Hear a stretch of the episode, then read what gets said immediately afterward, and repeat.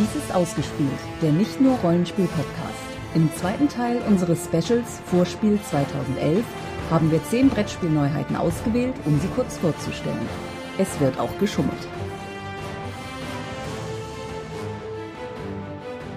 Hallo und herzlich willkommen zu einer Sonderepisode von Ausgespielt zur Spiel 2011 oder den Internationalen Spieletag in Essen, wie es ganz offiziell heißt. Das ist jetzt der zweite Teil unserer Vorspielberichterstattung und, und jetzt wenden wir uns den Brett- und Kartenspielen zu, die ja eigentlich den Hauptteil der Spiel ausmachen. Ja, ähm, es sind schon auf einschlägigen Webseiten, zum Beispiel bei spielbox.de nachzulesen, schon an die 700 Neuerscheinungen angekündigt. Die wollen wir jetzt bitte nicht alle Die durchgehen. gehen wir wir jetzt alle alle einzeln durch und werden sie ausführlich Und das beleuchten. wird hinterher abgefragt. Pro und Contra. Nein, machen wir nicht. Ähm, wir haben uns zehn Spiele insgesamt rausgesucht, was auch nicht ganz stimmt, aber dazu gleich mehr. Und wir haben das aufgeteilt. Äh, unser das Außenteam von Ausgespielt, das auf der Messe anwesend sein wird, besteht aus äh, Sandra Hallo, und meiner Wenigkeit. du bist ja Jens. Ich bin der Jens und äh, der Ron, den habt ihr auch gerade eben schon gehört. Ja, moin, ich bin da, Der aber darf, der nicht darf da. dumme Fragen Aber stellen. genau. Und äh, wir haben das jetzt aufgeteilt. Äh, ich habe mir fünf Spiele rausgesucht, äh, wo ich gesagt habe, na, das klingt so, als würde ich es mal gerne ausprobieren. Und ähm, Sandra, du hast das gleiche getan? Jawohl. Gut. Und wir Gut, dass ich nicht auch noch fünf ausgesucht habe. ja, sonst wäre es noch vielleicht zu lang geworden. Ich schlag mal vor, ich fange einfach an. Jo, also äh, nicht Ladies First. Und äh, ich fange an mit einem Spiel, das schimpft sich Korsaren der Karibik, ist von Pegasus, also wird von Pegasus verlegt, ist ein Spiel für zwei bis vier Spieler ab 13 Jahren. Eine durchschnittliche Dauer ist von 180 Minuten angegeben. Und die Autoren heißen Christian Markussen und Kaspar Agard. Circa-Preis ist angegeben mit 35 Euro. Das sind deutsche Autoren oder? Das kann ich dir ehrlich gesagt nicht sagen. Aber nach den Namen würde ich das jetzt eher mal nicht behaupten. Das klingt, klingt irgendwie skandinavisch. Ja. Kann auch sein, klar. Das Spiel ist, äh, wie es der Titel vielleicht schon fast verrät, ein Piratenspiel. Ach nein. Ja, ähm, Piratenspiel. Spielt das auch in der Karibik? Da, es spielt auch tatsächlich in der Karibik, was man unter anderem daran erkennt, dass das gesamte Spielbrett so die Karibikwelt zeigt. Raffiniert. Na gut, da gibt es auch andere Spiele, die das tun, sowas wie Karibik. Und was ist jetzt daran neu? Okay, man hat Piraten. Äh, Ich weiß nicht, ob das alles so neu ist. Es ist sch- wahrscheinlich eine Mischung aus vielen bewährten Spielideen äh, Ideen drin. Äh, mich hat's eben angesprochen, denn man äh, spielt äh, Kapitäne, die eben ihre Piratenflotten haben. Ähm, man wählt sich am Anfang einen Kapitän aus, beziehungsweise man zieht ihn zufällig. Und jeder Kapitän hat halt besondere Stärken. Der eine ist beim Fechten besser, der andere ist beim Schiffkampf besser, ein anderer ist wiederum beim Navigieren besser. So in der Form. Ihr könnt euch was darunter vorstellen, glaube ich. Oh. Rollenkarten halt. Ja, ja, Rollenkarten. Also ein ganz kleines Rollenspielelement steckt da natürlich wieder drin. Ne? Naja, es, aber auch das ist ein Element, das man ja in vielen Brettspielen das ist klar, genau. Man kann dann, äh, man hat verschiedene Schiffstypen zur Auswahl. Je nachdem, was für einen Kapitän man hat, der kommt dann auch mit anderen Schiffstypen äh, eben zurecht. Und dann kann man eben das tun, was man als Pirat so tut. Man kann äh, unter anderem auch Waren kaufen und verkaufen, Handel treiben. Man kann aber auch in den Kneipen, äh, wenn man im Hafen ist, äh, in den Kneipen kann man Auftragskarten ziehen, muss dann bestimmte Aufträge erfüllen. Man kann sein Also Schiff Auf, ausbauen. Aufträge sehen dann quasi aus, irgendwie Waren von A nach B zu bringen oder irgendwie ein, ein etwas Grog zum Gefängnis bringen, um dort die Gefängniszelle freizumachen. Nee, das sind dann schon mehr solche ähm, äh, Aufgaben in Richtung äh, jetzt eine bestimmte Anzahl von Schiffen aufzubringen oder sowas in der Art. Also das kann ich dir jetzt auch so genau gar nicht sagen. Ich habe nämlich leider keine Anleitung zu dem Spiel im Internet gefunden. Nicht deswegen. Äh, da habe ich mich einfach von der visuellen Darstellung, von der Thematik verführen lassen, wenn ich das mal so nennen darf. Und was auch, was ich schön finde, man kann seine Schiffe ausbauen und modifizieren. Also man kann quasi bessere Kanonen auf sein Schiff packen oder das Schiff schneller machen und dergleichen mehr. Das finde ich immer schön nett, wenn man da so rumexperimentieren kann mit verschiedenen Ausbauten und dergleichen mehr. Wie komplex wird denn das sein? Das scheint mir Naja, nicht. gut, Dauer 180 Minuten. Ja, aber ich Oh, glaube, es ist ist, ja, aber ich glaube, es ist eine Mischung aus Eurogame sozusagen, also weniger komplexen Spiel und ähm, einem ähm, komplexeren Strategiespiel. Also es ist irgendwo dazwischen. So habe ich jedenfalls den Eindruck gehabt von dem, was ich gelesen habe. Man kann dann eben äh, Schiffskampf auch betreiben. Also man kann, äh, man hat verschiedene Aktionen zur Möglichkeit, zum Beispiel mit seinem Schiff von einem Seefeld zum nächsten zu fahren oder dann von einem Seefeld in einen Hafen zu fahren. Und wenn man auf einem Seefeld ist, dann kann man eben auch einen, ähm, einen äh, versuchen zu entdecken, ob mit sich auf diesem Seefeld auch andere Schiffe sind. Das ist ein bisschen, man sieht die Schiffe quasi schon auf dem Spielbrett als Spieler, aber man muss noch mal gucken, auswürfeln, ob dein Kapitän die Schiffe auch entdeckt, weil die See ist natürlich groß. Wenn man sie dann entdeckt, kann man dann auch in Kampf mit diesen Schiffen gehen. Es gibt Handelsschiffe, also Nicht-Spielerschiffe, mit denen man kämpfen kann. Oder man kann auch untereinander kämpfen. Der Schiffskampf gliedert sich dann wiederum in verschiedene Ebenen, nämlich äh, mit Kanonen, Entern, dann auf dem Deck kämpfen. Äh, wenn man bestimmte äh, mit, mit, Nationen aufbringt, bringt man die Na äh, Schiffe von Nationen aufbringt, bringt man die Nationen gegen sich auf, die setzen dann ein Kopfgeld auf einen auf, das können die dann an die anderen Spieler nutzen und am Schluss gewinnt der, der als erstes zehn Ruhm geerntet hat, mit verschiedensten Aktionen, mit denen man das sammeln kann. Das Ganze ist das ist der Eindruck, äh, das alte Sid Meier's Pirates als Brettspiel. So war mein Eindruck und weil ich Sid Meier's Pirates mag und weil ich Piraten mag, habe ich dieses Spiel als eine meiner ähm, Auswahl für die Spiel 2011 gewählt. So. Arr. Arr. Arr. Talk like a Pirate Day ist leider schon vorbei. Ähm, ja, ihr verdammten Landrat! Extrem gut getimed dieses Jahr, oder? Mit der Berlin-Wahl. Vote, ja. vote like a Pirate. ja. Okay, Sandra, was hast du? Ja. Mein erstes Spiel, Blood Bowl Team Manager The Card Game. Bitte? Blood Bowl Team Manager The Card Game. Gibt es denn auch einen Blood Bowl Team Manager so? Ich glaube nicht. Ich weiß Noch nicht. nicht.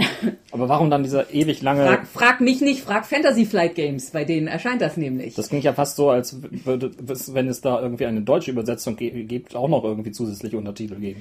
Keine Ahnung. Also es kommt, so äh, glaube ich jetzt, das Englische ist gerade erschienen. Wenn ich das richtig sehe, ist das bei Heidelberger aber auch schon angekündigt. Das soll auf jeden Fall auch noch dieses Jahr erscheinen. Ich bin mir nicht sicher, ob das Deutsche schon zur Spiel erscheint. Autor Jason Little. Die Eckdaten ab 14 Jahre, zwei bis vier Spieler, ein bis zwei Stunden Dauer. Deutsche Ausgabe soll so bei 20 Euro liegen. Das geht. Mhm. Ich habe bei meinen Spielen immer noch kurzen Satz zu der Anleitung verloren.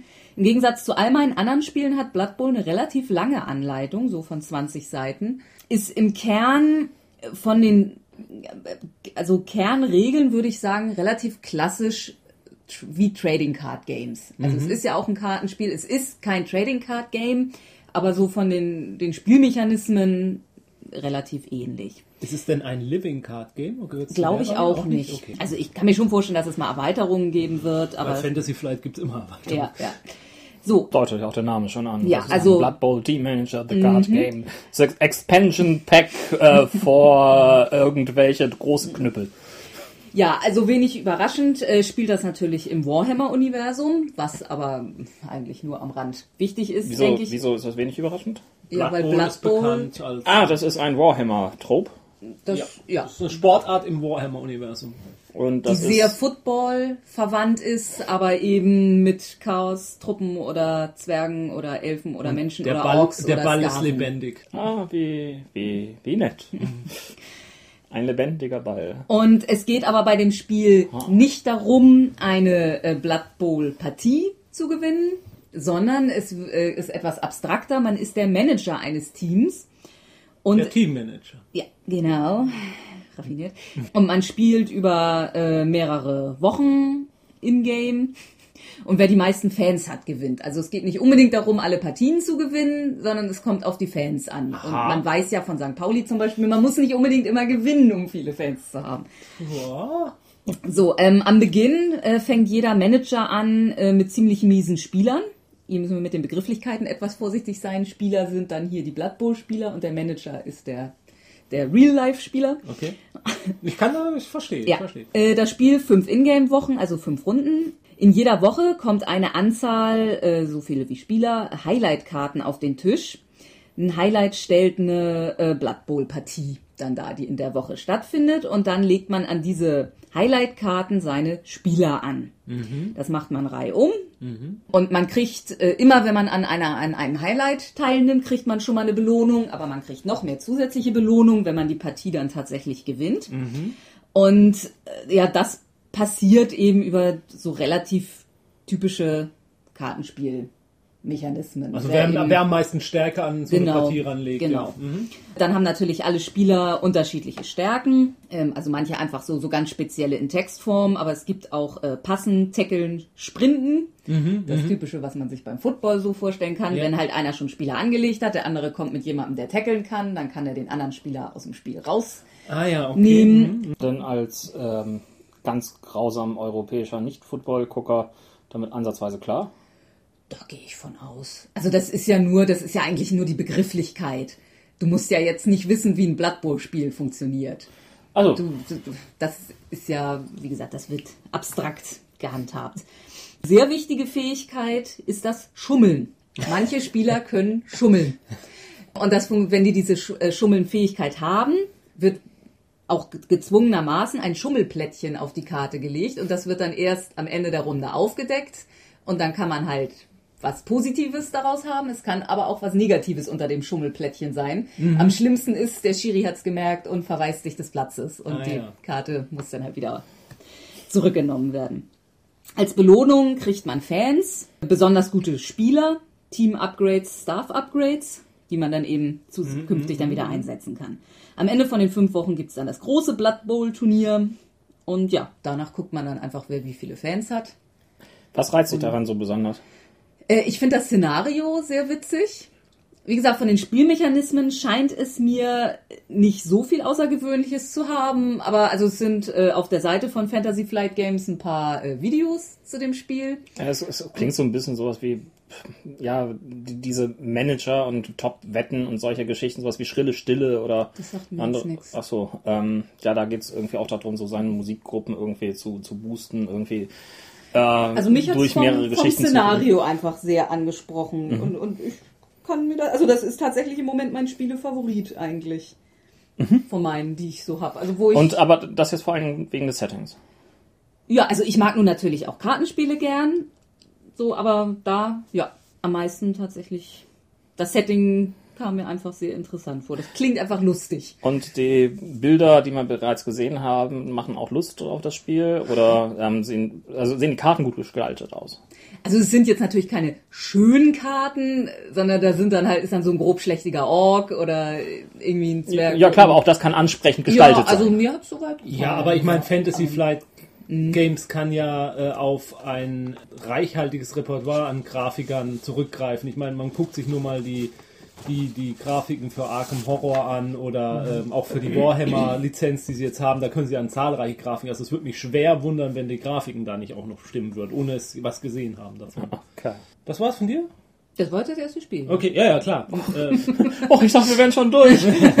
Liebe ausgespielt Hörer, bereiten Sie sich darauf vor, dass die nächsten äh, Sagen Sie alle weiteren Termine ab. Ach, jetzt hör mal auf, so lange war das noch alles noch gar nicht. So, mein zweites Spiel ist Eclipse New Dawn for the Galaxy. Ja, ich hab, mein, mein erster Gedanke bei Eclipse war irgendein seltsamer Twilight-Roman. ja, wenn man nämlich danach sucht im Internet Eclipse Board Game, dann erwischt man ständig ähm, irgendwelche Twilight-Brettspiele. Und es gibt Twilight-Brettspiele. natürlich. Ja. Da haben wir doch sogar, da haben wir doch in unserem letzten Jährigen. Crossover mit Ja. System Matters noch drüber. Frisch redet, genau. Ja. Und äh, System? Man, auf der Okay. Webseite von System Matters Hilfe. zum letztjährigen Spiel finden sich auch ein paar Bilder, Mhm. wo sie sich dann zeigen mit dem Brettspiel im Arm und so. Stimmt, stimmt, das habe ich irgendwo verdrängt. Ja, siehst du, jetzt haben wir es wieder rausgeholt. Ähm, Eclipse ist mir deswegen aufgefallen, weil dieses Logo von Eclipse auf dem Brettspiel, im ersten Moment dachte ich, äh, ist das ein, ist das ein Brettspiel zu Eclipse Face? Weil es sah so ähnlich aus, muss ich sagen. Also das Logo einfach nur auf dem Brettspiel. Ja, es bildet sich, bietet sich ja an, irgendwie da dieses C zum, Ja, ja, ja, ja. äh, wie heißt es, Sonnenfinsternis zu machen. Naja, jedenfalls Eclipse Face, äh, ich habe es auch deswegen reingenommen, weil mir aufgefallen ist, im ganzen Allgemeinen gesprochen, dass sehr viele Spiele mit thematischem Hintergrund äh, Weltraum erscheinen zu spielen. Also sehr viele Science-Fiction-Spiele, also ja, genau, Spiele mit Science-Fiction-Hintergrund erscheinen. Und, woran deswegen, weiß ich nicht, ist so. Das ist so der Trend, die das Spiel dieses Ich habe Nicht, so nicht der einzige. Na, es, es gibt ja immer Trends. Vielleicht meine ich es auch nur, weil ich natürlich eine gewisse äh, voreingenommene Wahrnehmung habe. Also natürlich fallen mir Science-Fiction-Spiele mehr auf als andere Spiele. Aber ich hatte Ich, das ist so ein Eindruck, den ich habe von der diesjährigen Auswahl im Brettspielen. Es gibt viele Spiele mit Science-Fiction-Hintergrund. Punkt. Ich kann das nicht bewerten, warum. Jetzt mal erstmal zurück zu Eclipse Phase. New Dawn for the Galaxy. Halt, halt, halt, nicht Eclipse Phase New Dawn. Oh, Entschuldigung. Eclipse New Dawn for the Galaxy. Von, jetzt wird schwierig, Tuko Takokalio. Das ist ein Ich glaube, Finne. ich würde ihn Touko nennen. Touko? Ja, Ja, okay. stimmt, das andere klingt japanisch. Na, alles klar. Es heißt, er ist ein Finne. Das Spiel ist für zwei bis sechs Spieler. Der Verlag heißt lautapeliti.fi. Äh, Preis ist angegeben mit ca. 65 Euro. Und äh, da habe ich mir auch mal den Stand aufgeschrieben. Das ist die Standnummer 1207. Also, Eclipse. Jeder Spieler verkörpert ein galaktisches Imperium. Das können entweder Menschen sein oder Außerirdische. Man hat die Wahl zwischen, man kann Terraner spielen, es gibt verschiedene Gruppen von Terranern oder eben Aliens. Äh, es gibt, man, jeder Spieler hat so ein Spielbrett vor sich selber. Äh, das kann man umdrehen. Auf der einen Seite ist eine Menschenrasse und auf der anderen Seite ist immer eine Alienrasse. Man kann dann wählen, ob man lieber ein Alien Also spielen will theoretisch oder- können auch alle Menschen spielen Ja, genau. und alle Aliens. Exakt, Mhm. exakt. Das Spielbrett selber ist äh, in Siedlerart mit äh, sechs eckigen, nee, Hexagon, Hexagonalfeldern, ne? Ja. Ja, genau. Also man legt solche Hexagonalfelder aneinander, je nachdem, wie viele Spielerarten man, also es gibt ein galaktisches Zentrum sozusagen in der Mitte und je nachdem, wie viele Spieler man hat, äh, legt man sein Heimatsystem eben irgendwo in, in, in, im Verhältnis zu diesem Mittelpunkt an. Und wenn man dann anfängt, das, das, äh, die Galaxis zu entdecken, werden dann halt neue Hexagonalfelder ausgelegt. Und dann taucht da ein neues System auf, das kann man dann besiedeln und irgendwann hat man natürlich auch eine Verbindung zueinander. So ähnlich wie Siedler Entdecker. Genau. Äh, wenn man die aneinander legt, muss man immer darauf achten, dass immer auf jedem Feld, auf jedem Hexagonalfeld ein Wurmloch-Ausgang zu sehen ist. Also Wurmloch an Wurmloch muss immer gelegt werden, damit eine Verbindung stattfindet. Äh, einzige Ausnahme, wenn man später den Wurmloch-Generator entwickelt hat als Technologie, denn man kann Technologien entwickeln, dann kann, reicht ein Wurmloch aus. Und so hat man dann irgendwann vielleicht auch eine Verbindung zum gegnerischen Spieler und ja, dann kann es losgehen, richtig. Möglichkeiten, die man im Spiel hat. Man kann forschen, man kann Handel treiben, man kann Schiffe bauen, man kann Schiffe modifizieren und dann kann man natürlich auch seine Schiffe aufeinander jagen. Je größer, das ist das Interessante, finde ich, je größer das Imperium wird, desto schwieriger wird es, es zu unterhalten.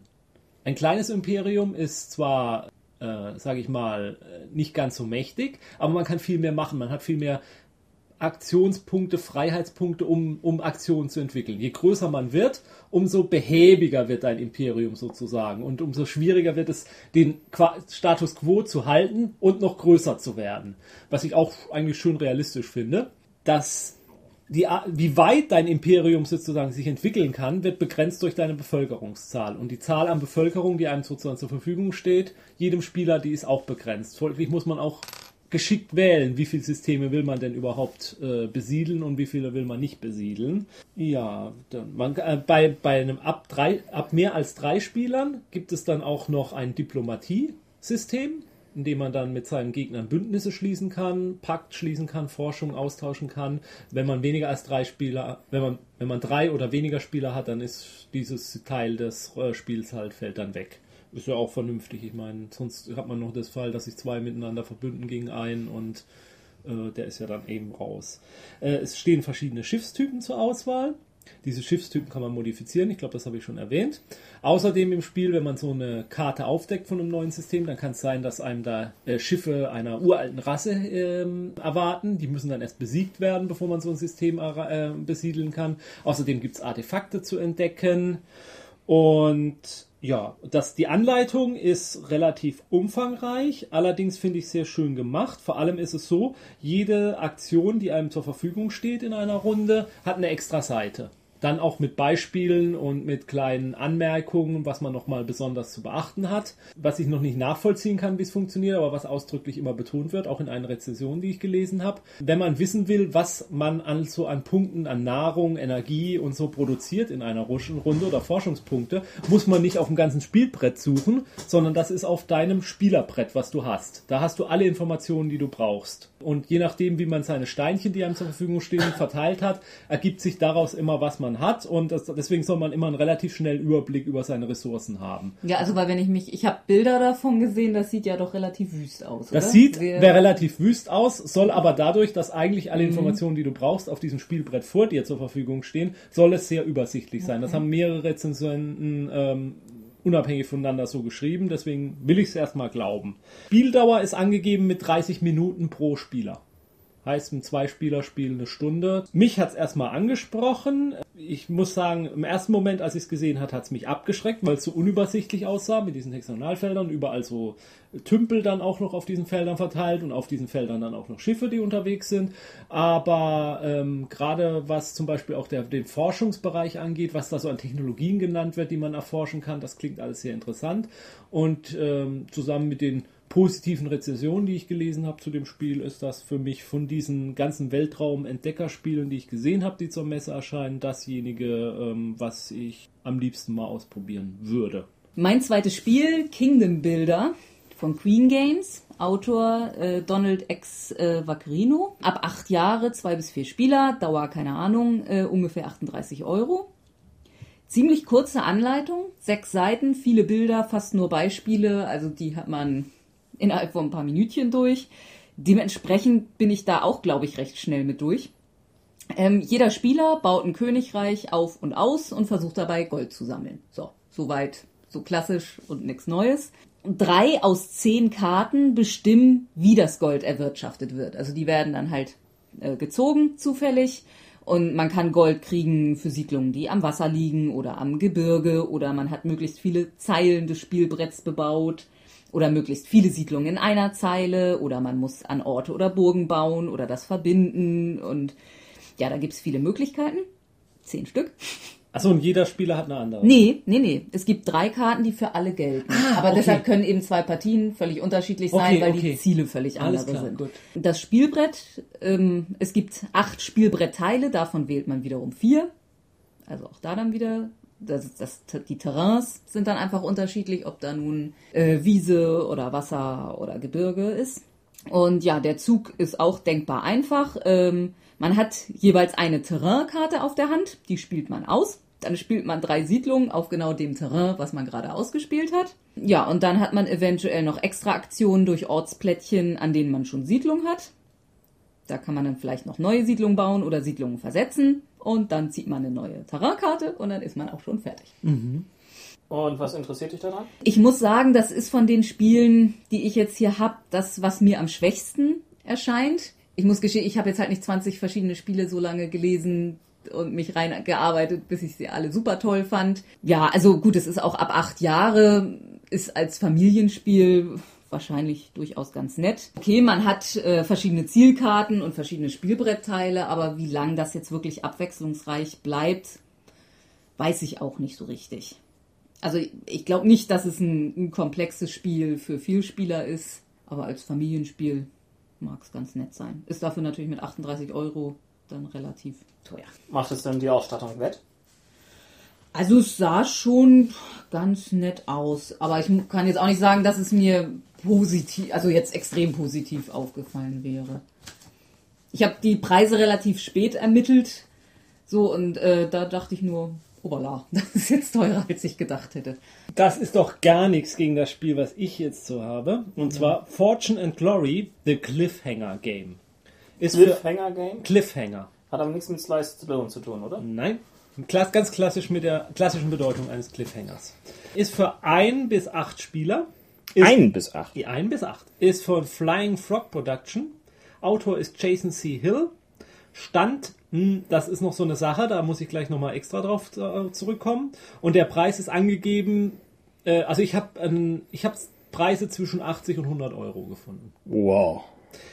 Das, Was, was, wie, das Ding ist, ja, einen halben Meter ist es bestimmt lang. Nein, Quatsch, das ist ein bisschen übertrieben, aber Ja, so viel ist ein halber Ja, Meter ist nicht. okay. Es gibt Spiele, die einen halben Ja, es ist eine Riesenbox, kann man nicht anders sagen. War of the Rings? So in der Ja, in die Richtung geht es schon, auf jeden Fall. Es ist eine sehr große Box, es hat sehr viel drin. Fortune and Glory ist, spielt, man spielt äh, äh, Helden in den 30er Jahren und man sucht Artefakte.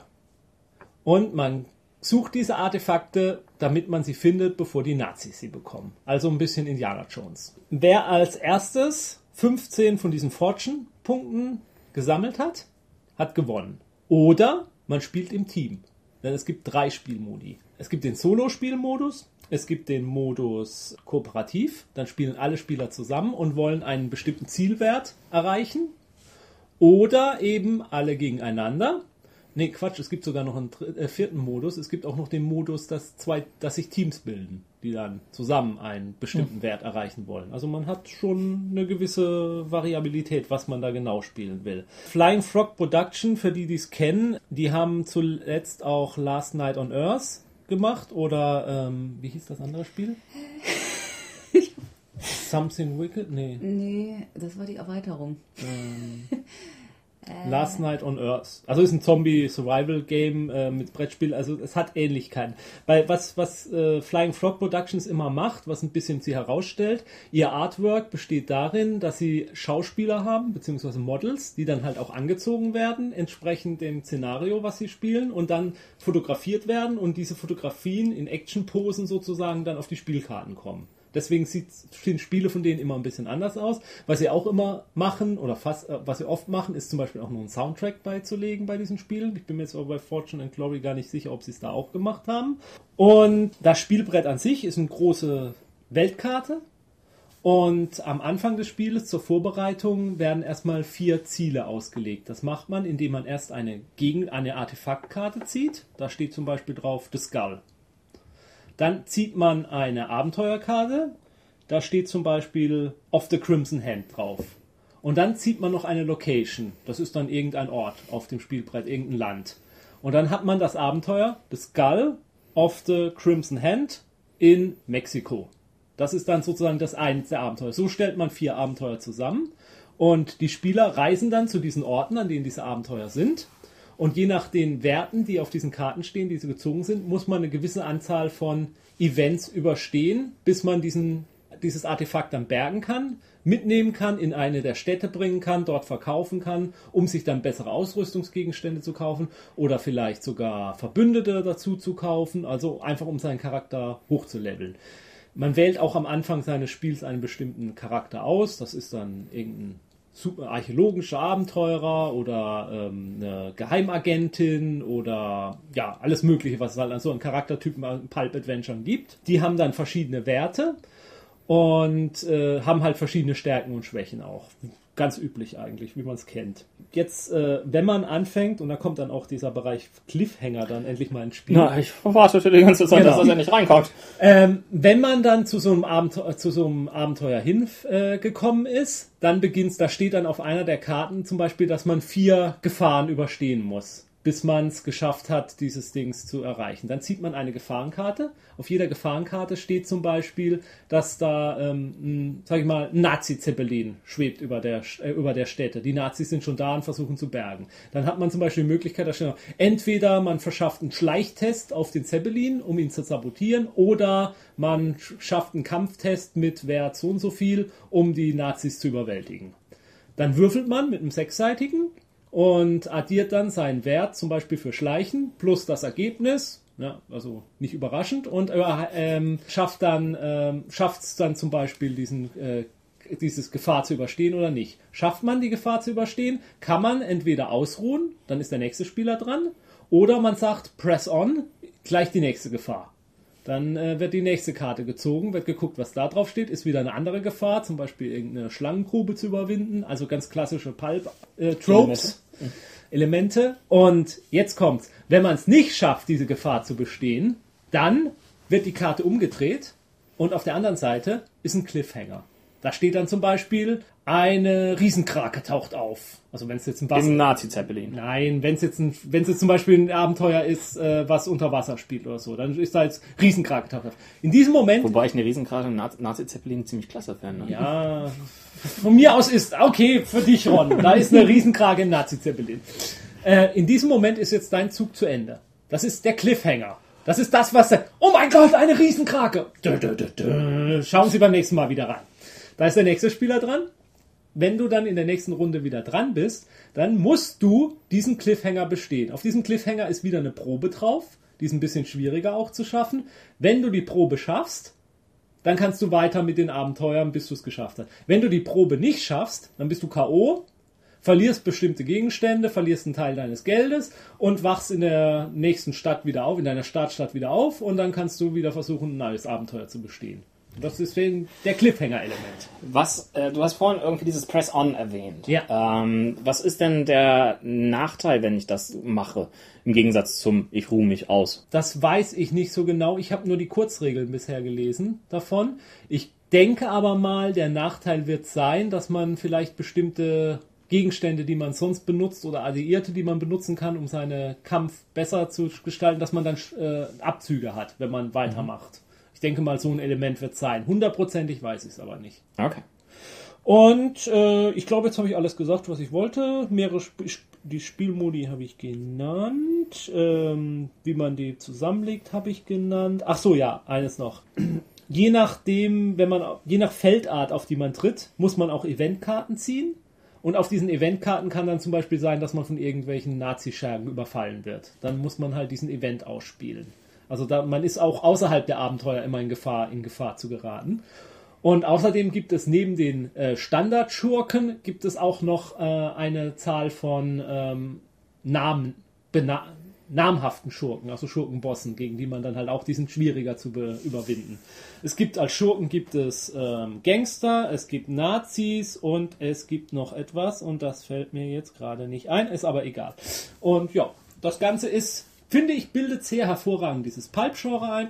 Flying Frog Productions hat mich mit seinen Spielen bisher immer äh, überzeugt. Das, die Ausstattung finde ich wieder großartig gemacht, hat mich da bisher auch immer überzeugt bei denen und deswegen ist es einer meiner Favoriten. Das Einzige, was ich sagen muss, das Spiel hat äh, Flying Frog Productions selbst ist nicht auf der Messe richtig vertreten. Es ist aber in allen Ankündigungen für Spiel taucht es auf. Ich weiß, dass es von Heidelberger zum Teil vertrieben wurde, deswegen hoffe ich, dass es bei denen zu sehen sein wird. Sollte es da nicht zu sehen sein, es gibt auch einige Leute, die sagen, sie haben Bedenken, ob das Spiel auf der Spiel gezeigt werden kann, weil es vielleicht auf den einzelnen Karten auch ein paar Nazi-Symbolik zu sehen ist.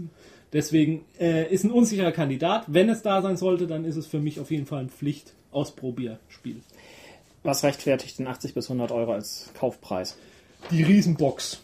Ja, die gut, große über die Umverpackung. ist- Und die, ja, und die dementsprechend der, die Zahl an, ähm, ähm, ähm, an Material, die drin ist, an Figuren und allen möglichen. Naja, bisher hast du immer nur von, von eine Karte und noch eine Karte und noch eine Karte gehört, aber die auf Spielfigur- irgendein Spielfeld Ja, Und Spielfi- Spielfiguren hast du vielleicht auch, aber sind auch drin. Was, Ist jetzt die Frage, wie viele verschiedene Charaktere. also ach, ach, gibt. 80 bis 100 Euro für irgendwie einen Riesenhaufen Karten und irgendwie ein paar Spielfiguren äh, und ein Spielbrett scheint mir noch ein bisschen viel. Nö, also finde ich nicht. Ja, also ich kann es mir jetzt gerade nicht vorstellen, da habe ich jetzt kein. Ja, kein also Bild davon außerdem sage ich, es ist für mich jetzt nicht, ich kaufe das blind, ich will es ausprobieren, ich will gucken, wie es sein wird, aber für mich könnte es durchaus ein, äh, der Preis, den Preis wert sein. Außerdem muss man auch einfach bedenken, äh, ist es ein kleiner Verlag, der nicht so riesige Auflagen hat. Das ist natürlich noch irgendwie ein. Argument, aber trotzdem, es klingt erstmal viel. Ja, natürlich klingt viel, habe ich auch betont. Na gut. So, dann komme ich jetzt zu meinem Science-Fiction-Spiel. Äh, Space Mission äh, erscheint in Deutschland bei Schmidt Spiele. Könnte damit sogar sehr gut das erste Spiel sein, was wir spielen werden. Von Matt Worden. Ab 10 Jahre, 2 bis 5 Spieler, Dauer keine Ahnung, kann aber nicht so lange sein. 15 Euro. Das ist ja mal eine ganz andere Preisregion. Ja, wir haben ja eine Mischung aus allem drin. Die Anleitung, auch wieder sechs Seiten, hat man auch ziemlich schnell verstanden und durchgelesen. Ähm, jeder Spieler erkundet äh, mit seinem Raumschiff Planeten, sammelt Punkte durch Raumsprünge, gebaute Stationen und gesammelte Plättchen vom Planeten. Auch soweit so klassisch. Ähm, Planeten werden zufällig, 8 von 12 verteilt. Ebenso die Plättchen, die auf dem Planeten dann zu holen sind. Man hat in seinem Zug, kann man zwei aus sechs Aktionen ausführen. Eine Aktion Kartenhand auf 5 auffüllen. Weitere Aktion einen Raumsprung machen. Um einen Raumsprung zu machen, muss man allerdings eine Karte haben, wo die Koordinate eines Planeten draufspringt. Also jeden Planeten haben Koordinaten 1, 2, 3, 4, 5, 6. Und man muss eben eine Karte haben, die dann anzeigt, dass man da einen Raumsprung hinmachen kann. Zu angrenzenden Planeten kann man direkt ohne Karte fliegen, muss man keinen Raumsprung machen. Aber wie gesagt, es lohnt sich durchaus Raumsprünge zu machen, weil das Punkte bringt. Wenn man auf einem Planeten ist, kann man ihn scannen, solange noch keine Station dort ist. Äh, muss man aber auch wieder eine Scan-Koordinate auf der Karte haben. Dann ist die Karte weg. Dann kann man sich Plättchen sichern, aber sie noch nicht nehmen. Eine fünfte Aktion, Planeten erschließen. Dann baut man eine Station auf diesem Planeten, was Punkte bringt. In dem Moment, wo ein Planet eine Station gerade frisch gebaut hat, kriegen alle Spieler ihre zuvor gesicherten Plättchen. Jetzt dürfen sie sie nehmen. Also auch alle Spieler, die nicht die Station gebaut haben. Der, der gebaut hat, darf aber noch ein zusätzliches Plättchen nehmen. Man darf sich immer alle Plättchen, die bei einem Planeten liegen, durchgucken und das wählen, was man haben möchte. Es gibt allerdings auch Nieten, wann sind da dann halt nur noch Nieten drin. So eine Station kann man nur dann bauen, wenn man sogar zwei Karten mit richtigen Landekoordinaten hat. Und die letzte Aktion, wenn man auf einem Planeten ist, wo schon irgendwer eine Station gebaut hat, kann man auch noch ein Plättchen wählen. Das klingt soweit alles noch relativ einfach. Also ich finde, da ist auch fast sofort offensichtlich, welche Aktionen die besten sind. Man muss allerdings die Karten haben, um diese Aktionen auch machen zu können. Wo ich das Gefühl habe, dass es dann doch noch ein bisschen komplexer werden könnte, das ist die Art der Wertung. Also gut, man kriegt schon mal fest Punkte für Stationen und Raumsprünge. Und dann ist aber, äh, je nachdem, was man auf dem Plättchen hat, unterschiedlich. Wenn man Erzplättchen hat, die gibt's in vier verschiedenen Farben, kriegt man Siegpunkte Anzahl Plättchen mal die größte Menge Plättchen einer Farbe. Also wenn ich jetzt vier rote habe und zwei blaue, dann zähle ich habe insgesamt sechs Plättchen. Von rot habe ich vier, sechs mal vier. Ah ja, okay. Das sind meine Punkte. Aliens gibt's in zwei Farben, zählt dann aber genauso. Dann gibt's Materie in zwei Farben. Da bringt ein Pärchen verschiedener Farbe sieben Punkte, ein einzelnes zwei Punkte. Bei Wasser zählt sich das dann hoch. Ein Plättchen bringt zwei Punkte, zwei fünf, drei neun, vier vierzehn. Das geht also ziemlich hoch. Und dann gibt's noch Orden, da zählt einfach jeder drei Punkte. Und da kann ich mir halt vorstellen, dass man sehr unterschiedliche Taktiken angehen kann, welche Art Plättchen man sammelt. Ich meine, es ist natürlich immer noch ein bisschen Zufall dabei, wo man jetzt auf welchem Planet man gerade zufällig anfängt, weil man die Koordinate hat und welche Plättchen da liegen. Also es ist für mich auch ein relativ klassisches Spiel mit klassischen Mechanismen, aber da könnte ich mir vorstellen, dass eben bei dem Raustüfteln, wie versuche ich jetzt meine Punkte zu erreichen, dass das unter Umständen doch ein bisschen Komplexität reinbringen könnte. Das kann ich mir, kann ich jetzt noch nicht hundertprozentig beurteilen, ob es eins dieser Spiele ist, was durchaus anspruchsvoll zu meistern ist oder ob man das dann doch nach zwei Spielen irgendwie raus hat. Ja, wobei das irgendwie natürlich auch immer die Gefahr birgt, dass man irgendwie eine Speisekarte, ich nenne ich das immer, ähm, beim Spiel neben sich liegen haben muss, damit man weiß, okay, dafür kriege ich jetzt diese Punkte, dafür kriege ich diese Punkte, dann muss ich das rechnen, das addieren, das irgendwie Ja, äh, multiplizieren, dann ich weiß, die Summe meinst, und ähm, eig eigentlich ähm, muss man vor jedem einzelnen Spielzug irgendwie eine Excel-Tabelle anlegen. Glaube ich nicht. Also weil es gibt jetzt fünf verschiedene Arten von Plättchen. Ich glaube, das, das kriegt man noch gemerkt. Also ich finde halt bemerkenswert, dass so ein allgem ja so ein, so ein Familienspieleverlag wie äh, wie Schmidt Spiele jetzt so ein Spiel mit einem Weltraum-Szenario auch wieder hat. Bestätigt Mhm. Und also auch wieder fünf, mein, 15 Euro ist ja, ja, nun auch. bestätigt auch wieder meinen Eindruck, dass äh, Weltraumspiele-Thematik aus irgendeinem Grund da ist. Hast du jetzt auch noch wieder ein Weltraumspiel? Nein, aber ich habe ein Spiel mit einem Szenario, was ich auch relativ häufig vertreten gefunden habe in den Neuerscheinungen. Und das zwar ist das das Thema Evolution. Evolution. Evolution. Also ich habe mindestens drei Spiele gefunden, nein, vier Spiele, wo das Thema Evolution auftaucht im Spielprinzip. Oder das Spielhintergrund, Darstellung, Züchten von Rassen oder Darstellung der Evolution oder Regel oder mehr. Egal. Und Äh, ist es besser als Ursuppe? Kann ich nicht beurteilen. Ich habe noch keins davon gespielt. Du kennst auch Ursuppe nicht. Bitte? Du kennst Ursuppe nicht? Ich kenne es, aber ich habe es auch noch nicht gespielt. Oh, Egal. das ist ein so tolles Spiel. Ja, das mag ja sein, aber das haben wir hier nicht zum Thema. Vor allem, wenn man es mit Mini-Smarties spielt. ja, ist ja gut. Ich habe mir rausgesucht eins davon, und zwar Evolution, The Origin of Species. Ist für zwei bis vier Spieler, ist von Wright Games, ist in, die sind in Halle 7, Nummer 5 zu finden. Der Preis ist 17 Euro. Die Autoren sind Dimitri Knorre und Sergei Machin. Einer der beiden, ich weiß jetzt allerdings nicht welcher, ist äh, studierter Biologe. Muss nicht schädlich sein. Nein, muss nicht schädlich sein, gerade bei dem Thema. Es ist ein Kartenspiel, ein ganz einfaches Kartenspiel und es geht darum, Kreaturen zu erschaffen und diese Kreaturen dann auszubauen. indem man ihm verschiedene Fähigkeiten gibt. Wenn man eine Kreatur erschafft, dann legt man eine der Karten, die man hat, einfach äh, umgedreht hin. Da ist dann so eine, ich glaube, eine Eidechse drauf zu sehen einfach. Und unter diese Karte verteilt man dann mehrere andere Karten, die dann spezielle Fähigkeiten darstellen. Ähm, man kann einer Kreatur die Karte eine Fähigkeit Tarnung geben, man kann festlegen, dass es eine Fleischfresserkreatur da ist, man kann festlegen, dass das eine besonders äh, wohlgenährte Kreatur ist oder dass die Kreatur giftig ist. Und am Ende jeder Runde wird ausgewürfelt, wie groß der Nahrungsvorrat ist, der allen Kreaturen insgesamt zur Verfügung steht. Und dann wird gefressen. Und wenn man nicht genug Nahrungsvorrat, äh, wenn nicht genug Nahrungsvorrat da ist, dann äh, stirbt eine der Kreaturen eben, weil sie nicht genug gegessen hat. Allerdings Das ist das Traurigste, was ich ja, je gehört äh, habe. allerdings ist es so, es gibt ja fleischfressende Kreaturen. Fleischfressende Kreaturen können andere Kreaturen auffressen. Andere Kreaturen können sich gegen fleischfressende Kreaturen auch zum Beispiel verteidigen, indem sie Tarnung als Fähigkeit haben. Fleischfressende Kreaturen, die Kreaturen fressen wollen, die Tarnung haben, können sich das trotzdem tun, indem sie sich dann die Fähigkeit geben, besonders scharfe Sinne. Nicht fleischfressende Kreaturen mit Tarnung, die nicht von fleischfressenden Kreaturen mit scharfen Sinnen gefressen werden wollen, können das tun, indem sie so groß werden, dass die fleischfressenden Kreaturen sie nicht fressen können, weil sie einfach zu groß sind. Die fleischfressenden Kreaturen können aber wiederum so groß werden, das äh, ist klar, ne? Das System ist klar.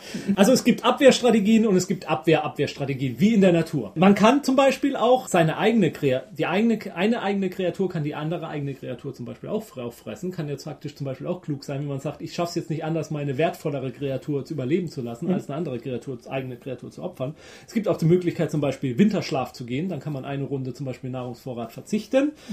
Ähm, je größer eine eigene Kreatur ist, umso mehr Nahrung braucht sie.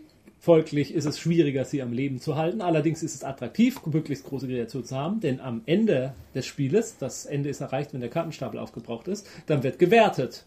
Und je mehr Fähigkeiten und je größer eine Kreatur ist, umso mehr Punkte bekommt man für diese Kreatur. Man kriegt aber nur Punkte für die Kreaturen, die überlebt haben. Man kann auch noch Symbiosen mit anderen Kreaturen eingehen, kann dafür sorgen, dass verschiedene Kreaturen miteinander kommunizieren können, was einem auch wiederum Vorteile bringt. Man kann bei anderen Kreaturen, bei gegnerischen Kreaturen auch dafür sorgen, dass sie Parasiten haben. Parasiten bedeuten, dass sie mehr Nahrung brauchen, als sie eigentlich brauchen würden und so weiter und so fort. Und das ist eigentlich das ganze Spiel. Es sieht nicht nach viel aus, muss ich gleich sagen, grafisch, aber das Spielprinzip finde ich durchaus interessant, weil ich finde, seine Thematik äh, stellt es sehr gut dar. Es gibt auch schon eine Erweiterung dafür, die heißt Time to Fly. Also es klingt für mich wie Ursuppe als Kartenspiel. Okay. Muss, muss ich ganz ehrlich sagen. Bei Ursuppe geht es genauso darum, dass man irgendwie so sein, gut, da gibt es nur Pantoffeltierchen, ähm, aber auch die startet man dann mit unterschiedlichen Fähigkeiten aus. Es geht darum, irgendwie Nahrungsmittel irgendwie als Vorrat, gut, hier wird der Nahrungsmittelvorrat ausgewürfelt. Bei, bei Ursuppe ist es dann irgendwie über entsprechende Spielmechanismen, dass dann auf entsprechenden Teile des Spielbrettes neue Nahrungsmittel zur Verfügung stehen. Durch Sterben kommen wieder Nahrungsmittel rein, weil lassen halt irgendwie Sachen irgendwie zurück. Und Usuppe ist ein tolles Spiel, bringt viel Spaß, gerade durch irgendwie diesen großen Menüplan aus unterschiedlichen Optionen, welche Sachen man sein Pantoffeltierchen halt irgendwie erweitern kann. Für mich klingt das wirklich nach Ursuppe das Kartenspiel, was nicht schlecht sein muss, denn ja auch recht Ursuppe ist ein tolles Spiel, bringt immer irgendwie Spaß, es irgendwie mal wieder rauszuholen. Weiß gar nicht, ob es es überhaupt noch gibt. Falls es noch, müsste es eigentlich, es ist ja bei Doris und Frank im Selbstverlag erschienen. Aber, oh, das, das klingt für mich bisher als das Attraktivste, was ich mir angucken wollen würde. Bisher. So, dann komme ich zu meinem Spiel Nummer 4. Das ist Yggdrasil von Zetman Games und oder Ludonote. Ludonote ist das französisch. Toren Cedric Lefebvre und Fabrice Rabellino. Ich glaube, das ist französisch. Ja, also die, naja, wo, Rabellino klingt wieder eher italienisch, ne? aber egal. Ab 13 Jahre, ein bis sechs Spieler, 90 Minuten, 32 Euro. Anleitung, 8 Seiten, viele Bilder, leicht schnell verstanden. So, das die Randdaten. Es ist ein kooperatives Spiel und es geht darum, dass die nordischen Götter versuchen, während Ragnarök das Gleichgewicht des Universums zu bewahren. Also Ragnarök hat angefangen und die nordischen Götter versuchen zu retten, was zu retten ist. Kann den Schwierigkeitsgrad einstellen. Je mehr Spieler, desto schwerer. Und dann kann man noch die Feinstapel unterschiedlich zusammenstellen. Bisschen wie bei Pandemie. Im Zug eines Gottes zieht man eine Feinkarte. Der entsprechende Böse rückt ein Feld weiter. Da gibt es Hell oder Loki oder Fenrir, man, äh, noch ein paar andere, wie man das so kennt. Äh, und je nachdem, wen man zieht, hat der wieder eine bestimmte Spezialfähigkeit, die dann in der Runde zum Tragen kommt. Und dann macht man drei von neun Aktionen. Jede Aktion entspricht einer bestimmten Welt auf Yggdrasil. Man verliert, wenn ein Feind bei Odin zu Hause angekommen ist. unaufgehalten oder wenn mehrere Feinde relativ weit gekommen sind, also bis zu einem bestimmten Punkt. Und man gewinnt, wenn die, der Feindstapel alle ist und nichts von dem vorherigen passiert ist. Die Aktionen, die man machen kann, man kann nach Asgard gehen und kämpfen mit Elfen und Wikinger gegen die bösen Götter, die Feinde. Ma- Dazu würfelt man dann auch und kann noch, ähm, je nachdem wie viel Elfen und Wikinger und Waffen man da hat, kriegt man eben mehr, mehr Kraft. Man kann auf Midgard Wikinger rekrutieren. Das Rekrutieren passiert, indem man aus einem Beutel zieht, Plättchen. Da kann man als Nieten auch Feuerriesen ziehen statt Wikinger. Also es ist, man weiß vorher nicht, wie viele Wikinger man da richtig rekrutiert kriegt. Man kann in die Zwergenschmieden gehen und sich Waffen machen lassen. Man kann zu den Elfen gehen und Elfen ru- rekrutieren. Man kann Einheiten mit Mitspielern tauschen, kann ins Reich der Toten gehen und äh, Wikinger in einen Beutel packen. Das heißt, man manipuliert, wie gut ein Beutel ist. Also man holt sich eben tote Wikinger und tut die wieder in den Beutel rein. Dann hat man größere Chancen, Wikinger auf Midgard zu rekrutieren. Aber das sind mit toten Wikinger. Man kann aber auch, äh, ja, man kann auch Feuerriesen aus Beuteln entfernen. Also das Gegenstück, man nimmt die Nieten raus. Man kann Riesen bekämpfen.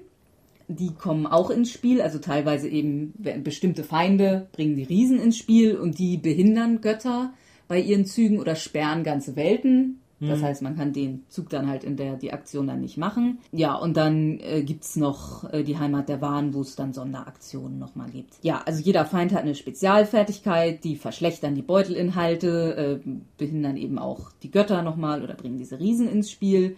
Und jeder Gott, also Thor, Odin, Frey, Freya, Heimdall und Tyr, hat wiederum auch eine Spezialfähigkeit, die im Allgemeinen eine bestimmte Aktion bei diesem einen Gott effektiver machen. Also die können dann ein bisschen besser Wikinger rekrutieren oder, oder sie, äh, manche Götter haben einfach eine Aktion mehr oder die können eine Aktion doppelt machen, was sonst nicht möglich ist. Also ich finde es vom Szenario auch irgendwie sehr nett. Und mir gefallen auch so dieses mit den Beuteln, das klingt irgendwie ganz lustig. Klingt jetzt nicht wirklich wie ein anspruchsvolles Spiel. Ich finde, also wie, wie schwer es dann wirklich ist. Also es kann schon sein, dass man, dass es nicht einfach zu schaffen ist, aber trotzdem klingt es irgendwie relativ gemütlich. So, also Nicht so ein Stress wie Pandemie. Nee, also klingt für mich zumindest nicht so. Wobei ich auch denke, es ist wahrscheinlich immer, also es wird, wird kein Spiel sein, wo man so ewig lange grübeln wird, welche Aktion man macht. Ich stelle mir vor, also gerade durch die Spezialfertigkeit weiß man schon mal, ich bin derjenige, der wahrscheinlich fast jede Runde das eine machen wird. Habe ich das Gefühl, es ist wahrscheinlich auch relativ naheliegend, welche Aktionen man dann so macht in seinem Zug. Erinnert mich ein bisschen an Schatten über Camelot, oder?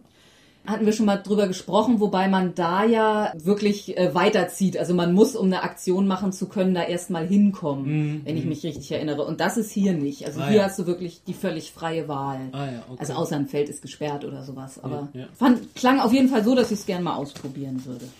Und wie sah es optisch aus? Ist jetzt bei mir schon wieder zwei Wochen her, aber also ich glaube, das hatte mir ganz gut gefallen optisch. Also gut, ist jetzt mit 32 Euro so der mittlere Preisbereich. Ja, für ein kom komplexes äh, kooperatives Spiel ist 32 Euro eigentlich günstig. Ach, da kann man auch 80 Euro zahlen. Und dann hast du ein Spiel, das nicht nur kooperativ, sondern auch gegeneinander sein kann. Die Pandemie war aber auch so um die 30 Euro, wenn ich mich recht entsinne. Es war nicht so teuer jedenfalls, glaube ich auch. Ich meine, Pandemie zum Beispiel, also mit der Erweiterung in den Petrischalen, Ach, diese Petrischalen. aber war ja jetzt so vom Spielmaterial auch nichts. Also es war sehr nett gemacht und so, aber es war jetzt nichts Außergewöhnliches. Nein, nee, eben, eben nicht, aber äh, Nee, das, nee. das muss es ja auch nicht sein. Dafür hat. Pandemie ja diesen brillanten Spielmechanismus. Ja, ja.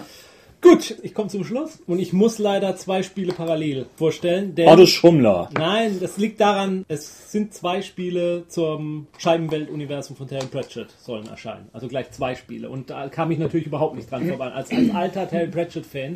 Ja, aber dann hättest du doch irgendwie ein anderes Spiel rauswerfen können und dann. Nein, nein, nein, das ging nicht. Deswegen ganz kurz. Also einmal erscheint Scheibenwelt Ankh-Morpok.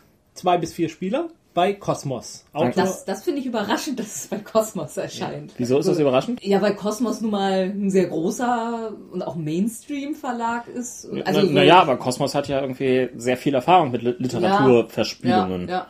Also ich würde es auch eine positive Überraschung nennen. Ja, Äh, ja, also- Außer, dass es bedeuten wird, dass wir es nicht testen können. Ja, genau. Aber, Wieso? ja, weil man bei Cosmos ja nie was testen kann, weil die Leute stehen da um 8 Uhr irgendwie vor und stehen nie wieder auf. Jedenfalls äh, ist Autor Martin Wallace, der ist ja auch nicht ganz unbekannt, der hat zum Beispiel das Runebound-Spiel gemacht oder auch die ganzen, der hat ich, zahlreiche Eisenbahnspiele, Age of Steam und wie sie alle heißen. Preis ist 34,99 Euro. Alter ab 10 Jahren, wo Cosmos der Stand ist, verrate ich euch nicht. Damit vielleicht wir noch eine Chance haben. ähm, die englische Version ist von Tree Frog Games. Die haben, glaube ich, auch einen Stand. Vielleicht schafft man es ja dann, die englische Version Ja, zumindest zu spielen. Fand ich habe versucht, die Anleitung von dem Spiel zu, zu lesen, aber ich konnte sie nicht runterladen. Ich habe es dann geschafft, die englische Version irgendwie runterzuladen. Die hatte aber auch irgendwelche Grafikbugs bei mir, deswegen konnte ich die auch nicht so vernünftig lesen. Sie ist relativ kurz, die Anleitung, acht Seiten. Es geht darum, Lord Vetinari, äh, unsere Scheibenweltkenner wissen, wer er ist, äh, ist tot. Das ist jetzt ein Spoiler, ne? Nö, weil's, äh, Ich weil- bin kein Scheibenweltkenner. Ich habe irgendwie äh, das zu nee, lange. nee, ja. es, äh, vor allem, es, oder er ist im Urlaub, man weiß es nicht so genau.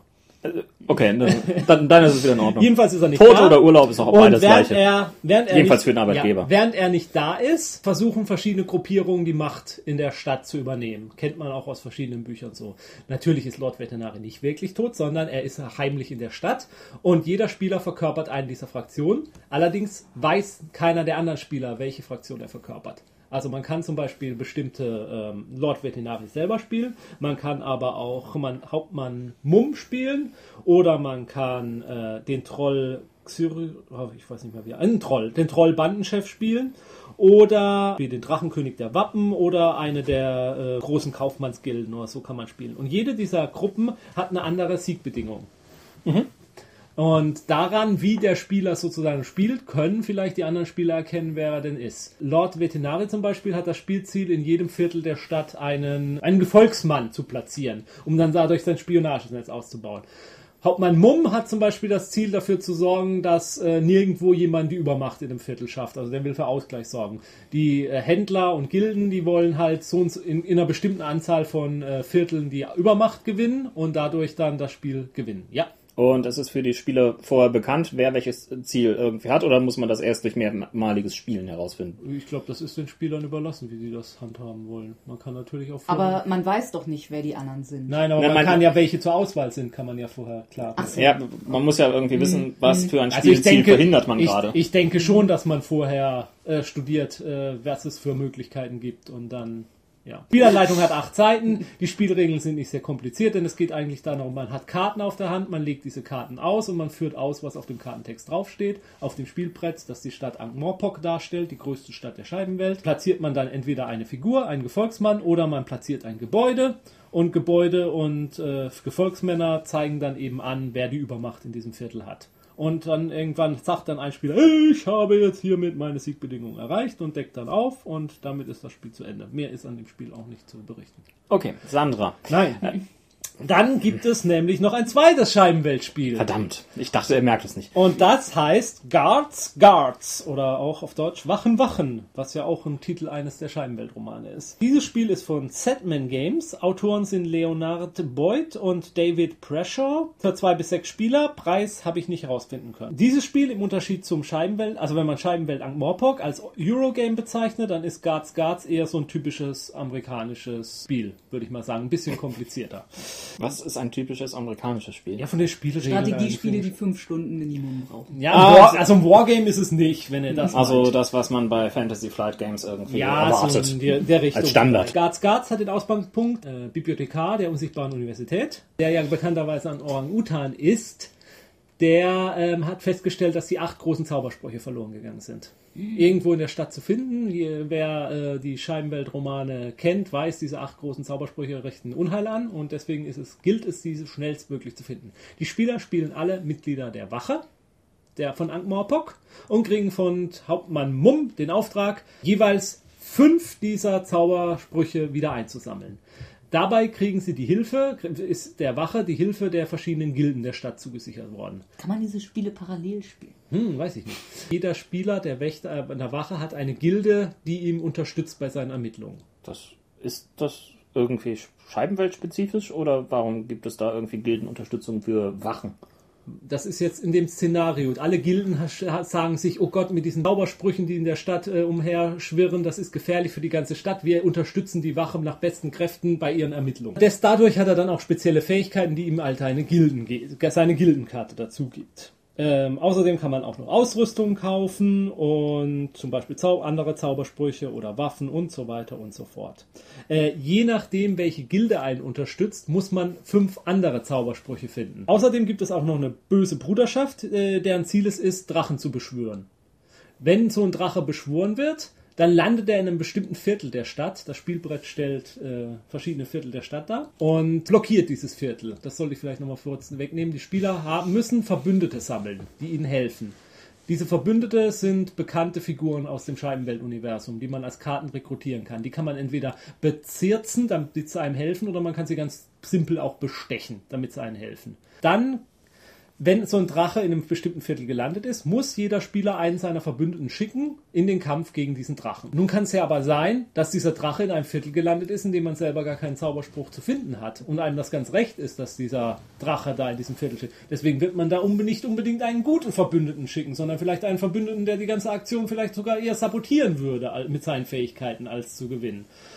Und ja, dadurch muss man eben diese Drachen zum Beispiel vertreiben. Und äh, was man halt auch, wenn man so einen Zauberspruch dann aufnimmt, dann muss man einen Zauberspruchlauf machen. Dieser Lauf bedeutet, dass man ähm, den Zauberspruch aufnimmt und dann ganz schnell in die unsichtbare Universität läuft, dann durch ein bestimmtes Tor der unsichtbaren Universität reinkommt. Äh, je nach dem Tor, das man wählt, muss man eine andere Probe bestehen, um überhaupt wieder reinzukommen in die Universität. Außerdem können die anderen Gegenspieler einen sabotieren, bei seinem Lauf den Zauberspruch zurückzubringen. Und äh, wer als erstes dann aber seine Mission erfüllt und ge- entgegen aller Widrigkeiten, die, sie, die sich ihm in den Weg stellen, alles äh, gewonnen hat, der, äh, ja, der gewinnt das Spiel. Das klingt so, als könnte das ein Endlosspiel werden. Ich wenn wollte- sich immer wieder alle dabei be äh, Ja. behindern und nie einer einen Zauberspruch Spieldauer kriegt. 70 Stunden plus? Äh, keine Ahnung. Aber äh, weiß ich nicht, wieso. Also wenn der Zauberspruch dann mal irgendwann dort ist. Ja, ja, er aber er muss ja mal hinkommen, wenn, wenn immer wieder alle. Ja, ich weiß es nicht. Kann ich jetzt Also, noch nicht beurteilen, wie Nee, schwierig nee, das nee, ist, klar, das zu schaffen. Aber äh, Spiele sollen ja auch Herausforderungen darstellen. Also ich habe keine Ahnung, wie lange das Spiel dauern soll. Wie gesagt, ich wollte beide Scheibenweltspiele hier vorstellen. Das eine ist ein leichtes Eurogame, das andere ist ein sehr viel komplizierteres Spiel. Welches das bessere ist, möge jeder für sich entscheiden. Ich kann es noch nicht, weil ich noch keins von beiden gespielt habe. Wie kommt es, dass jetzt plötzlich irgendwie zwei Scheibenweltspiele Ja, und jetzt ich nicht. irgendwie in den letzten 35 Jahren kein einziges kam? Doch, es gab vorher schon mal. Oh, eins. gab welche? Das Schachspiel gibt es auch. Oh, okay. Das ist aber, nun, naja. Ja, ähm, ist ein Brettspiel auf jeden Fall. Ähm, ich glaube, äh, vielleicht liegt es auch daran, dass Terry Pratchett wegen seiner Krankheit und so ähm, ähm, spendabler jetzt geworden ist mit seiner Lizenzen oder so. Ich weiß es nicht, keine Ahnung. Es ist ja aber auch, dass demnächst wohl, das wird es wohl nicht zur Spiel schaffen, dass auch zwei Brettspiele zu Walking Dead zum Beispiel erscheinen. Aha. Eins, zum Com eins mit der Comic-Lizenz, eins mit der äh, äh, Fernsehserien-Lizenz. Hm. Gut, aber das waren meine, meine kleinen Auswahlen zur Spiel. Dann komme ich jetzt zu meinem letzten Spiel, das Spiel für das Kind in mir. Lego Heroica erscheint bei Lego. Nein, Ja, wirklich. Mhm. Lego ist ein Verlag? So ein Kleinverlag. ja, ja. Irgendwo Die haben so ein, zwei Spiele oder- irgendwo, glaube ich, schon mal gemacht. Dänemark, keine Ahnung, wo die herkommen. Ähm, ich glaube, richtig erschienen sind erst die ersten beiden Teile, aber von Anfang an die nächsten beiden auch schon benamst und angekündigt. Ich glaube, die erscheinen auch noch dieses Jahr. Und ähm, es sieht fast so aus, als wären da mindestens noch fünf weitere Teile in Planung. Ja, so ab sieben, acht Jahren. Das erste ist für zwei Spieler, das zweite für zwei bis drei Spieler und zwei bis vier Spieler und so weiter. Also das Oh, erweitert sich. Mhm. Äh, sind, also äh, das erste Bucht von drei da für zwei Spieler wird angegeben mit fünf bis zehn Minuten und kostet 13 Euro. Wälder von Waldurg äh, soll 10 bis 15 Minuten, 20 Euro, genauso wie die Höhlen von Natus.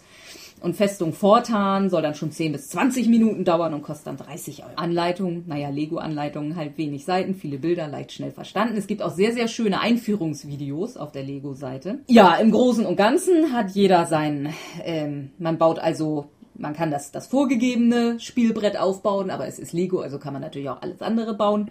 Ähm, man wandert mit seinem Charakter bis zum Endboss oder Endfeld. Wer zuerst da ist, beziehungsweise den Endgegner als erstes besiegt hat, gewinnt. Einfach Ja. und simpel und bewährt. Ja.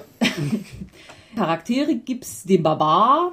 Ähm, jede, also jeder Charakter hat genau eine Spezialfähigkeit. Das ist dann auch eigentlich das Einzige, was ihn von anderen Charakteren unterscheidet. Also es ist denkbar einfach. Der Barbar kann alle Feinde um sich rum besiegen, im Gegensatz zu anderen, die nur einen besiegen können. Der Zauberer kann Feinde über Entfernung besiegen. Der Druide kann sich heilen. Ähm, ein Dieb kriegt, wenn er jemanden besiegt, noch ein Gold dazu.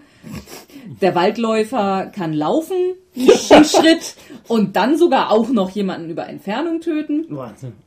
Und der Ritter äh, kann zwei Felder gehen und besiegt dann auch noch ein angrenzendes Monster. Der Ja, was ich ein bisschen merkwürdig finde, also der Barbar zum Beispiel ist in jedem der vier Spiele erhalten. Der Zauberer in dreien davon, der Druide nur in zwei, der Dieb ist nur in, in Höhlen von Natuz, der Waldläufer ist in, in Waldurg, Wälder von Waldurg, passenderweise, und der Ritter ist nur in Festung Vortan. Also Aber- irgendwie. Will sie ja irgendwie Ja, alles ja. Mhm. möglichst verkaufen. Ja, und es ist dann, man hat einen Würfel, mit dem geht man ein bis vier Schritte. Ist Oder es, ist es, ist es, ich habe das irgendwo in meiner Spielbox gesehen, dieser, dieser Lego-Würfel mit den austauschbaren Seiten. Ja. man geht also ein bis vier Schritte oder man würfelt Spezialfähigkeit und kann dann seine Spezialfähigkeit einsetzen. Sammelt ein, über was man so rüberläuft. Wenn man an ein, äh, auf ein Monster zuläuft, dann wird gekämpft. Äh, je nachdem, was der Würfel zeigt, besiegt man es, besiegtes wird verletzt oder wird verletzt. Man stirbt nicht. Das Schlimmste, was passieren kann, ist, man ist seine Lebensenergie los und muss aussetzen, so lange, bis man sich hochgeheilt hat mit Würfeln. Ja, Monster sind unterschiedlich stark. In späteren Erweiterungen kann man dann auch noch mal eine Kiste untersuchen, wo auch eine böse Falle drin sein kann. Es gibt, man kann später dann auch noch Waffen kaufen im Spiel und das war im Prinzip das Spiel. Also es ist ein sehr vereinfachtes Hero Quest oder Decent, also nun sehr, sehr, sehr, vereinfacht für Kinder. Und mit Lego. Mit Lego! Das klingt für mich einfach wie ein schönes Einsteiger-Miniaturen, Ja, ähm, ja. vielleicht auch mal Rollenspiel. Ja, so, so ganz leicht. Um die Kinder anzufixen. Ja, und gleich mit Erweiterungspacks. Naja, und genau, man kann das natürlich alles kombinieren und man kann es natürlich auch zusammenbauen, wie man will. Man muss natürlich nicht das nehmen, was in der Anleitung Natürlich, ist. es ist doch Lego! Ja, man kriegt eben verschiedene Monster, die verschieden stark sind, die als, er ist immer in einem Endboss drin. Will, will, will, Ich will das auch. will, will. Ich glaube, das ist mein Favorit. Ja, bei Ah, mir ja. wurde es am Ende knapp von Blood Bowl dann noch Echt? überholt, glaube ich. Ah, das ist toll, das ist toll, das ist Mhm. cool. Aber wir müssen noch so lange warten, bis unser Töchterchen dann mitspielen kann. Die soll mal schneller größer werden. Aber die kann doch schon mal zugucken. Ja, das stimmt. Und alle Teile verschlucken. Also, Was war's? ähm, Zehn Spiele? Ja, w- was war, also, dein, dein Favorit ist jetzt Blood Bowl. Dicht gefolgt von Lego Heroica. Was war dein Favorit? Äh, Das ist Evolution, ne? Nö, ich denke, also mein Favorit ist äh, ähm, The Cliffhanger Game, Fortune and Glory, glaube ich immer noch. Mhm. Und äh, Lego Heroica natürlich jetzt. Lego. Ich denke, ich bleibe bei Evolution. Das klingt für mich irgendwie am interessantesten. Das, das Lego klingt auch sehr, sehr niedlich, aber es kommt immer darauf an, welche schönen Möglichkeiten es da irgendwo zum Zusammenklicken bietet. Danke euch für die Vorstellung. Gern gesehen. Ja, ähm, wie gesagt, es gibt noch äh, mindestens äh, 690 andere Spiele ja. zu entdecken und wahrscheinlich sind da noch sehr viel größere und bessere Perlen dabei, als wir sie hier herausgesucht haben auf die Schnelle. Und wahrscheinlich werden wir auch äh, höchstens die Hälfte, wenn überhaupt, von diesen Spielen, die wir hier vorgestellt haben, tatsächlich spielen und werden dann von ganz anderen Spielen berichten, aber das macht es ja umso informativer dann für euch. Dann warten wir die Nachberichterstattung ähm, ab. Ja. Also Ähm, Blood Bowl ist, glaube ich, ein Pflichtkauf. Also gerade weil es ja auch nur so ein paar Tacken kostet. Wir erwähnen natürlich nicht, was wir jetzt irgendwie noch an weiteren Sendungen von das Spiel oder nach der Spiel geplant haben, denn Wir wir, kennen unser Glück. Alle Sendungen, die wir vorankündigen, werden garantiert nie stattfinden. Deswegen lassen wir das einfach. Ihr hört diese Sache vielleicht idealerweise auf der Fahrt nach Essen gehört. Ähm, Genau. Daher wünschen wir euch jetzt da viel Spaß. Ja. Und äh, wenn ihr uns über den Weg lauft, dann äh, Sagt mal Hallo. Sagt mal Hallo. Ja, Wir beißen nicht. hast du denn dein ausgespielt T-Shirt dann daran? Äh, An einem Tag bestimmt. Ja, ich fürchte nicht an einen, also ich hoffe nicht an einen Tagen. Ich habe leider nur eins. Tut mir leid. Gut, ähm, Jens, das ist jetzt der Moment, wo deine Abmoderation irgendwie sinnvoll wäre, oder? Ja, also bis zur Spiel in Essen, spielt schön weiter. Ja, und äh, ja. Guck mal, da ist mal gerade ab. Ja, und das ist Geht doch. Ja, gut. Also drei Sendungen wie lange sechs ist das Stunden.